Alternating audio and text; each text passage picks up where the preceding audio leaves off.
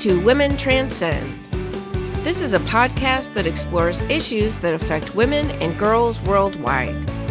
Each episode, we dive into a topic of national or international significance and discuss the particular impact on women and girls and how they are able to overcome or transcend.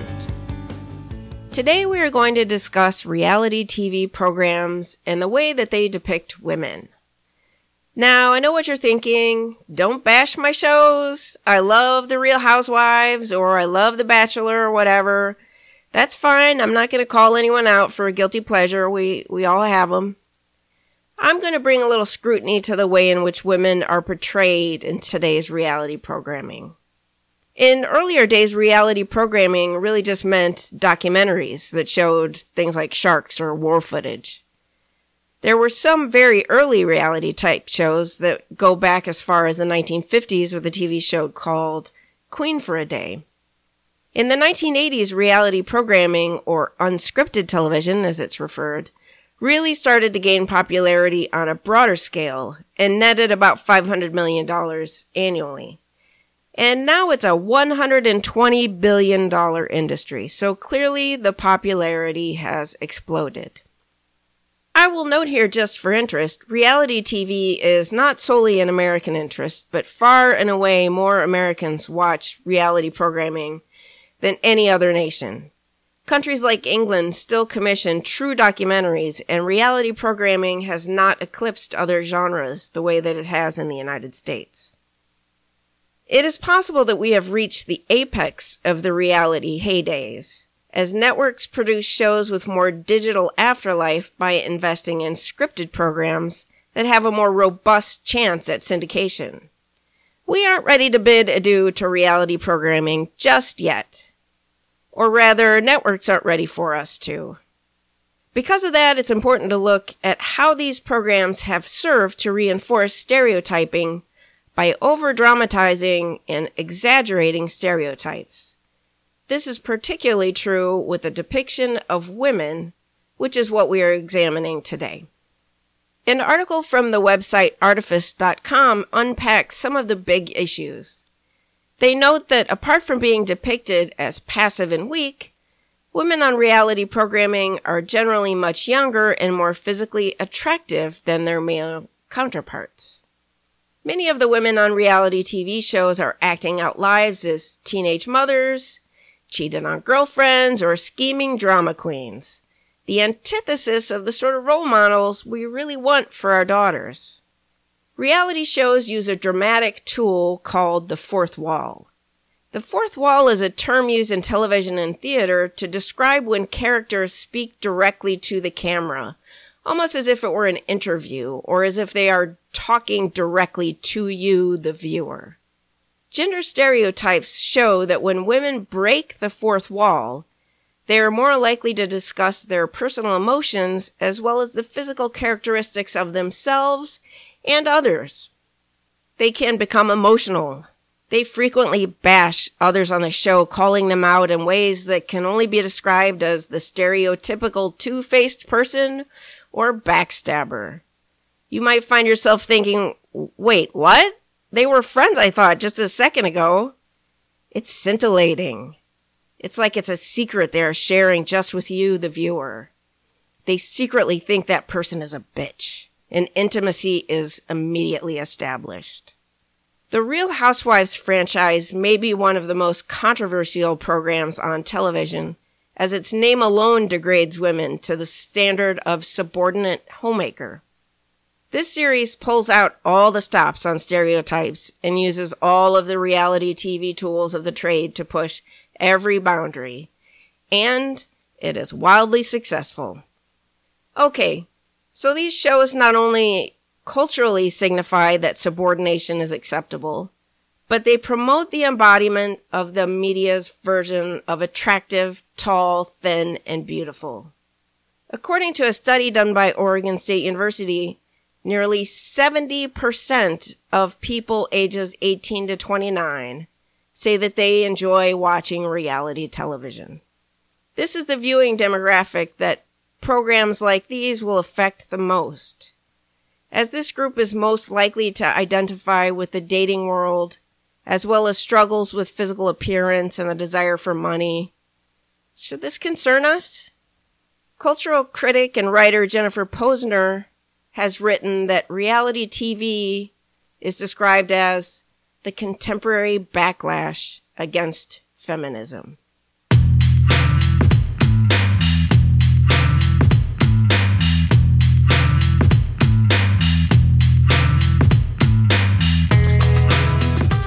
So, joining me today to discuss this issue and uh, dive into stereotypes a little further is Dr. Stella Monica Mpande. Dr. Mpande is a professor with Johns Hopkins University in the Department of Communications, and she specializes in gender communication and race communication. So we are thrilled to welcome her. Welcome to the show, Dr. Mpande. Thank you for joining us. Thank you for having me, Dr. Todd. It's a pleasure to be here. Yeah, I'm really excited to discuss this topic with you. So today we're going to be talking about reality TV and the way that women are portrayed. Now, I know that one of your areas of interest and passion is gender communication and the way that women are portrayed. So what do you think about how women are portrayed in reality TV? I think the whole reality TV era has has you know it, it it's it's interesting because I think it has really done a lot to present a lot of discourse and, and, and just discussion on what I thought stereotypes had long existed and how they resurface today. You know, I think a lot of times the reality TV, even just the name, it started off as deceiving. You know, there's this misconception that reality TV is real. And then you're constantly hearing how the show has been edited, this, that, and the other. And now a lot of people still tune in really just for the drama. Yeah. I mean, right in the titles, right? Real housewives, real world. Um, they're telling us it's real because they're saying it's reality, but is it reality? And then that brings me to a question. Do you think that people believe that it's real or do they think that it's staged? I think people believe there's a certain part of it that's real.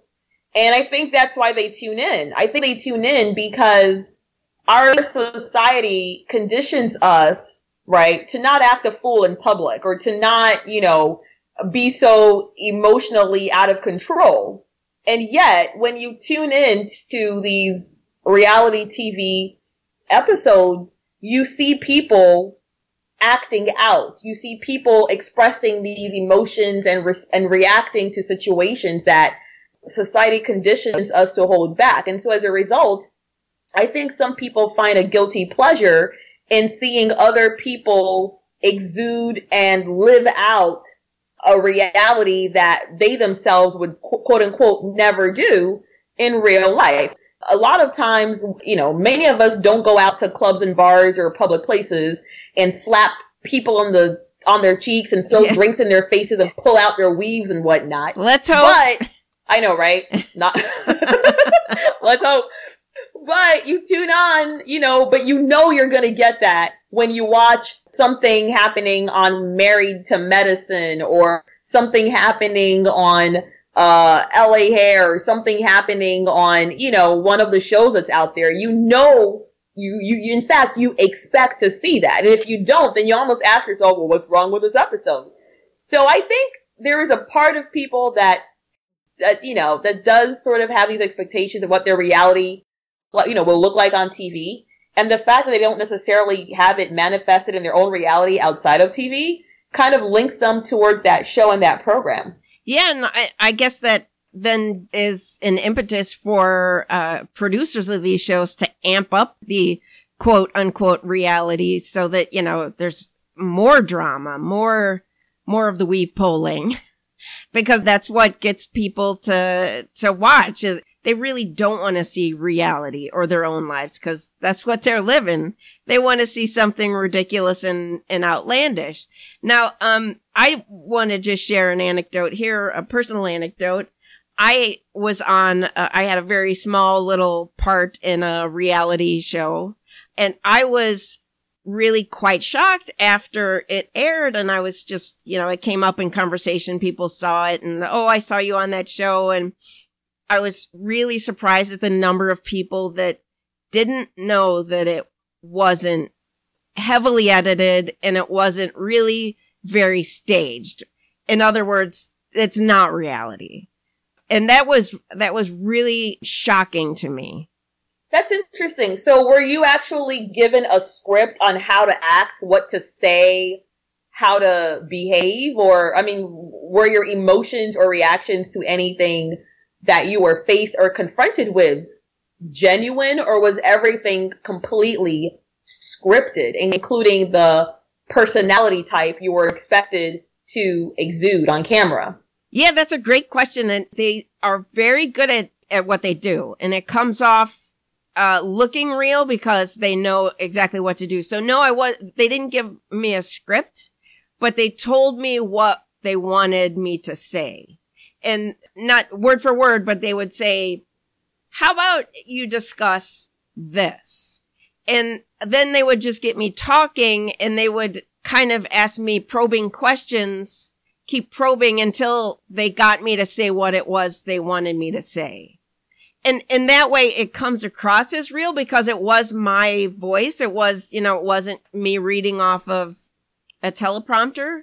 It was came from me but they kind of fed it to me so it's it's very interesting the way they the way they do that and then then it does sound i'm not an actor i'm talking but it it sounds like that was really what i meant to say and you know they they kind of steer you and before you know it you're saying these things that you know I wouldn't I'm not not that they got me to say something that I didn't believe or it's just but they Sure. Yeah. They but they're good at very good at kind of steering the conversation, I would say.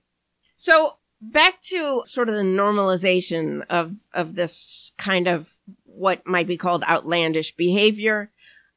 What I get concerned about is the objectification of women in these shows and how that becomes normalized. Um, right. There was an episode of Real World uh, that apparently portrayed men on the show ranking the women on the show by the how pleasing they found their behinds or their butts. And then they showed the women reacting and one woman was saying, "Oh, that's objectification. Uh, we shouldn't be treated like that." And the rest of the the women on the show were saying, "Oh, you're overreacting. This is just silly. It's just boys will be boys." So that's really I find very alarming because that's normalizing that behavior to a, a, a large audience that believes that this is this is reality. No, I agree. I agree completely. Um, I mean, and I, I mean, I can, I can also make reference to even stratifying that subgroup, uh, you know, even more. And I can talk about black women, for instance, and black women depicted in reality TV. You know, there have been so many stereotypes that have followed, you know, black characters, right, in the media.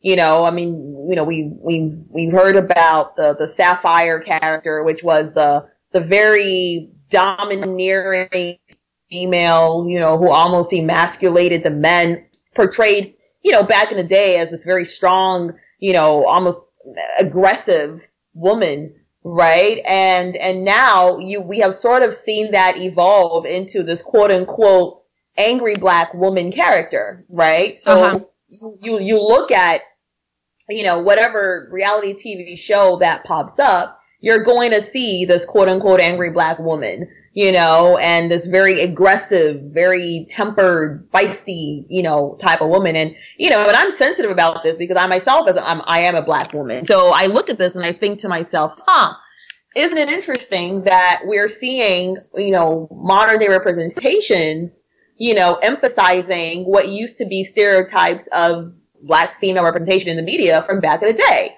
You know, you also have another one from back in the day, the Jezebel character. The Jezebel character back in the day was was the very um uh sexually permissive character. right? That would be seen in the films or, you know, other forms of media, you know, decades ago. And you know, you, you, you see that modern day representation, you know, the quote unquote, nowadays the term is, you know, thirsty, desperate, you know, very man crazed, man obsessed. Yeah, that is and a in, great example. In, yeah, and in reference to your point, um, about normalization, you know, the, the Jezebel character, you know, had been said to essentially, uh, lead to men thinking that, oh, because such character, such black female characters invited sex, it legitimized sexual assault and, and, and, and violence. So then you think about, okay, if this is reality TV portraying and therefore permitting the representation of such quote unquote promiscuity and promiscuity and, and, and whatnot, then essentially you're leaving and creating a platform that normalizes an attitude towards women that permits sexual violence and permits sexual assault again supporting the oh well boys will be boys you know so i mean there's exactly. there's, there's so many layers to this that really make this uh, a potentially dangerous situation, you know, and for some people, the response would be, oh, it's not that deep, it's not that serious. But, you know, to a certain degree, it is that deep. Yeah. It is that serious, uh-huh. you know?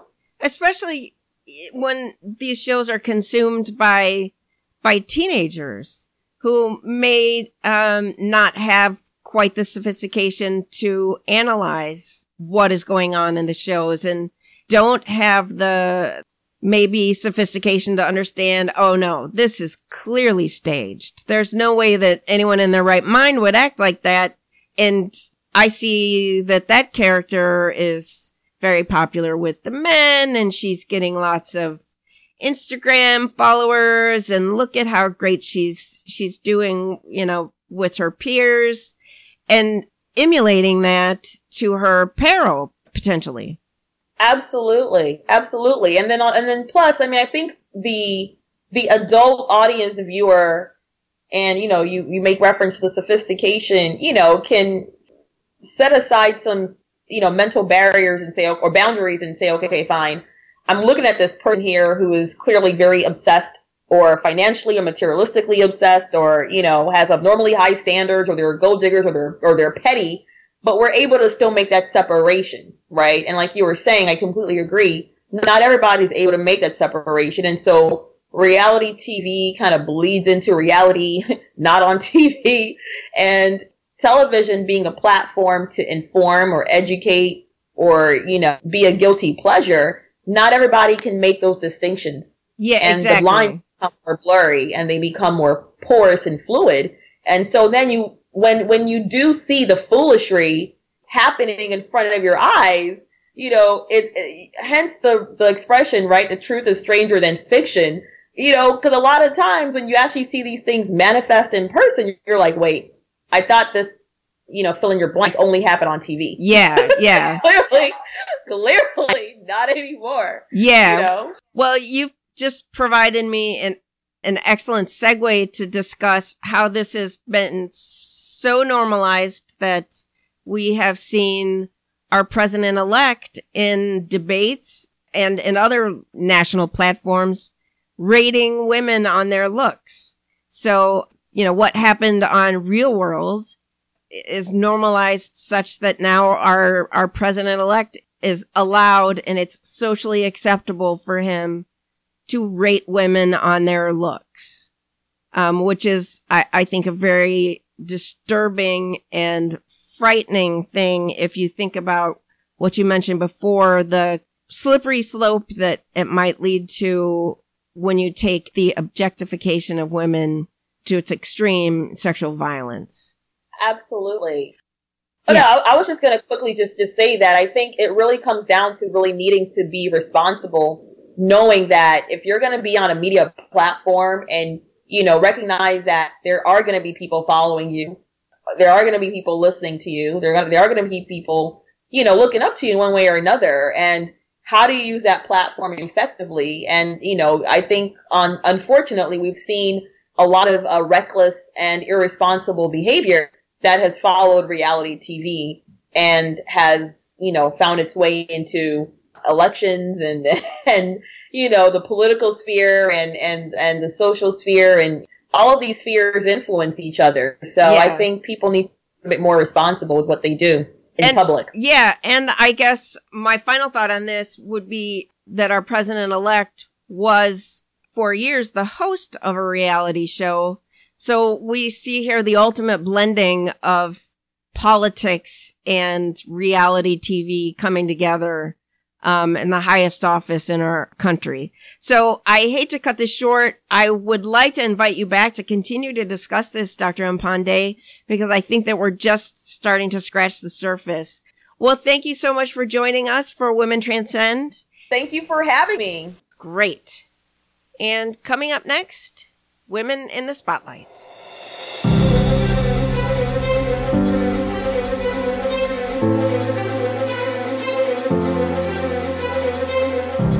In this final segment, we're not going to highlight a single woman or women. I'd like to actually highlight a corporation. I know, shocking. But I'd like to highlight the Dove Self Esteem Project which has been at the forefront of corporate leadership on issues of women and girls, body dissatisfaction, and self esteem. They've been active in calling on us to be active consumers of media, questioning what we are watching and what our children are watching. Their website provides some progressive thinking resources for parents, youth, and calls on media and celebrities to think responsibly about celebrity culture and the influence on young girls, especially with regard to body image. So, for that, we thank the Dove Self Esteem Project.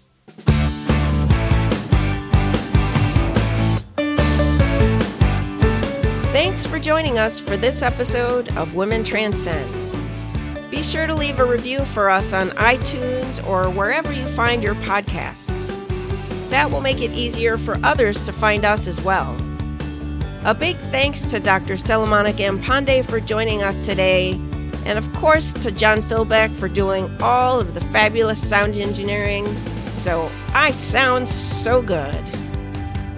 Tweet us at at Women Transcend or follow us on Facebook. We always enjoy hearing from you. That's all for this episode.